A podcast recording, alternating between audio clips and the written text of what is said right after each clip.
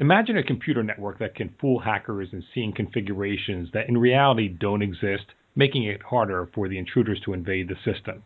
Hello, I'm Eric Chabrow of Information Security Media Group, and I'm pleased to be speaking with Scott DeLoach. He's an associate professor of computer and information science at Kansas State University, who recently received a $1 million plus grant from the Air Force Office of Scientific Research to study the feasibility of creating the so called moving target defenses, which are a sub area of the field known as intelligent adaptive techniques. Welcome, Scott. Hello, Eric.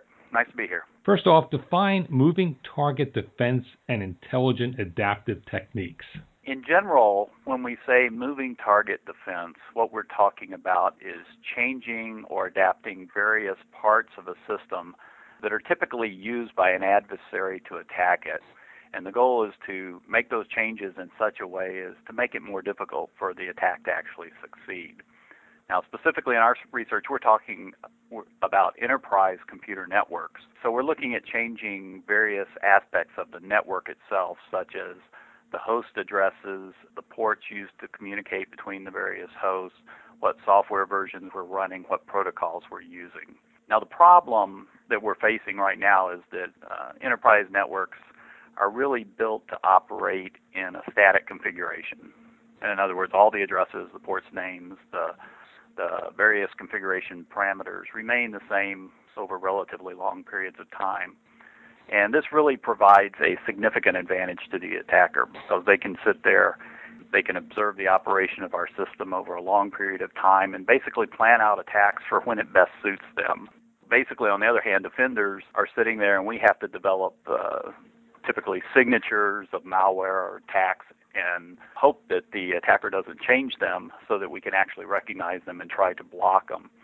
Unfortunately, uh, the attackers are pretty sophisticated, and uh, any kind of minor change in the uh, malware signature easily defeats most of our defenses. So, really, what we're trying to do, if you think about it, we're trying to turn this concept of change against the attacker. Right now, that's completely on the attacker's side.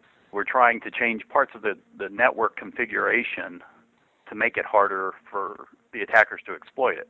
The vision is that not only would we be able to stop uh, most of the attacks, but even if the attacks were successful, that due to the changes in the system, those attacks will really only provide the attacker with privileges for a very short period of time. This could even stop zero day vulnerabilities.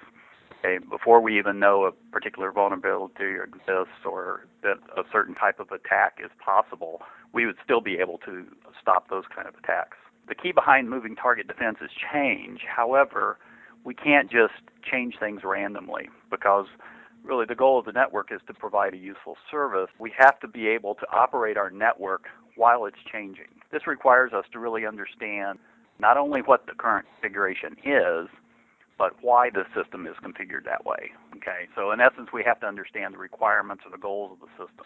In our approach, we're basically proposing to capture a set of models that describe not only the configuration of the system, but the reasons why the system is configured that way or the requirements. And the other part of the intelligent adaptation would be instead of just adapting, say, choosing a random adaptation, we also have techniques that can detect possible attacks. What we would like to be able to do is use adaptation as a response to those attacks. We have to have knowledge of the system uh, of what's going on in order to adapt appropriately to maintain operation, but we'd also like to be able to detect what the, the attacker is doing and adapt and that way the attacker doesn't even really know we're adapting or that we even know he's there, but we're keeping him from getting into our system. What is the state of the art of the technology at the moment, and how much more do the good guys have to learn to be able to pull this off? The nice thing about this is a lot of the technologies that we need to make this happen have kind of come together in the last few years. Foundational technologies such as uh, really low cost, high end processors, virtualization techniques, workload migration, just-in-time compilers, online software distribution, and the whole concept of software as a service have been out there and have been researched and put into practice over the last few years. For instance, in our proposed approach, one of our key elements is the use of virtual machines because virtual machines can easily be created and eliminated, thus making it look like We're bringing new systems online, shutting down systems, changing addresses, doing a lot of things that would have been very difficult to do 10 years ago. Okay.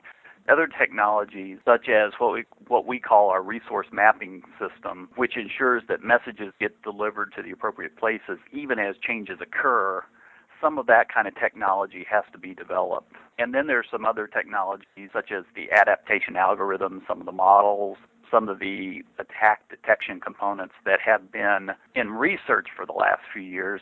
They're not really what I would call mature technology. So it's really a combination of a number of things. And our research is really trying to figure out how to put all that together. Are you somewhat confident that you'll be able to do that, or is this still an area that's uh, hard to really determine? This is really brand new. There there has been some initial work on moving target type of defenses as far back in the late 90s, but these were typically really low level adaptations or changes such as uh, address hopping or message route adaptation. But about 2008 or 2009, the concept of a moving target defense was proposed as a game changing approach to computer security at the National Cyber Leap Year Summit. And so since then, there's been a lot of interest in the idea, but really there hasn't been a lot of research, or research is just starting to get funded. In fact, in June, the first national symposium on moving target research is being held in Annapolis, Maryland. And really, the goal of that is to determine if there's any uh, scientific evidence to show that moving target approach can really work. Do we think they can work, and how do we measure them if, if they can? So, really, we're in the infancy stage right now. How are you going to be using your million dollar plus grant from the Air Force Office of Scientific Research over the next five years? This grant, which was awarded to myself and Dr. Simon Ou, my colleague here at uh, Kansas State, really has a goal to understand and quantify potentials and limitations of moving target defenses for computer networks. And so, really, to achieve this goal, we have a kind of a two prong attack. Uh, the first thing, and really probably the overall goal of our research, is to develop a set of analytical models to help us quantify the effectiveness and costs associated with moving target defense systems for computer networks. What that allows us to do is then be able to say, okay, for a certain amount of security, how much is it going to cost us? What are we going to have to do to actually get that kind of security? The way you would normally do that in the scientific world is go out and study uh, a bunch of existing systems whether they be biological systems or you know artificial systems like we're talking about to try to come up with these models. Unfortunately, they don't exist. The second part of our grant will be developing a proof of concept moving target system that will allow us to configure it to automatically adapt to a variety of different aspects of the network logical and physical configuration so that we'll be able to come up with these analytical models and test them against our system based on the configuration parameters. The key research questions we're planning to address include how do we measure the effect of moving target defenses in terms of both what do we gain in terms of security and what is the impact on the mission. We also want to find out what are the key parameters of a moving target defense, like I kind of talked about, just demonstrating the basic feasibility of such a defense against, you know, reasonable threat. I'm trying to visualize how this system would work. If you are a hacker trying to get in, what would you see that maybe is not real?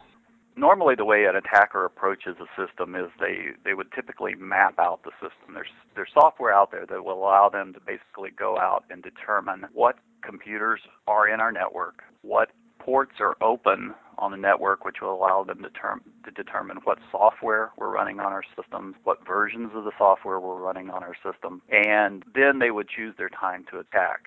What the attacker is going to see at this point, if assuming this all works, is that the process for mapping out a system takes some time. Okay, it's not something that's done in a few seconds. So by the time they map out the system, and if they went to go then say uh, try to attack or find out more information, by the time they did that, it would look like the system had totally changed not only would the various servers, the web servers, the database servers, look like they're residing on different host systems, but they would potentially be running uh, different software or at least different versions of, of the software.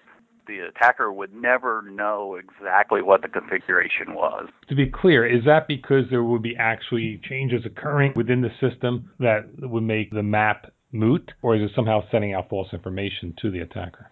No, we will actually be changing, at least virtually. Using virtualization technology and running virtual machines allows us to make it look like we're running, you know, we could have a single actual physical host, but it, it could look like it's actually running um, four or five or multiple machines. Basically, each one of those virtual machines has an address that makes it look just like a physical host and we can actually create one of those in a very short amount of time and tell it to you know run a particular service so that we can shut these down and start them up. It may actually be on the same physical host, but we've changed the virtual host. So we could even change it from running a Windows operating system to now it's running uh, different software on a Linux operating system. To an attacker, that's incredibly confusing. And we can change those things at a fairly rapid rate. That's part of the research we're doing is to determine, you know, how fast you can change things and how much that's going to cost. There are actual changes going on in the system. Anything else you like to add?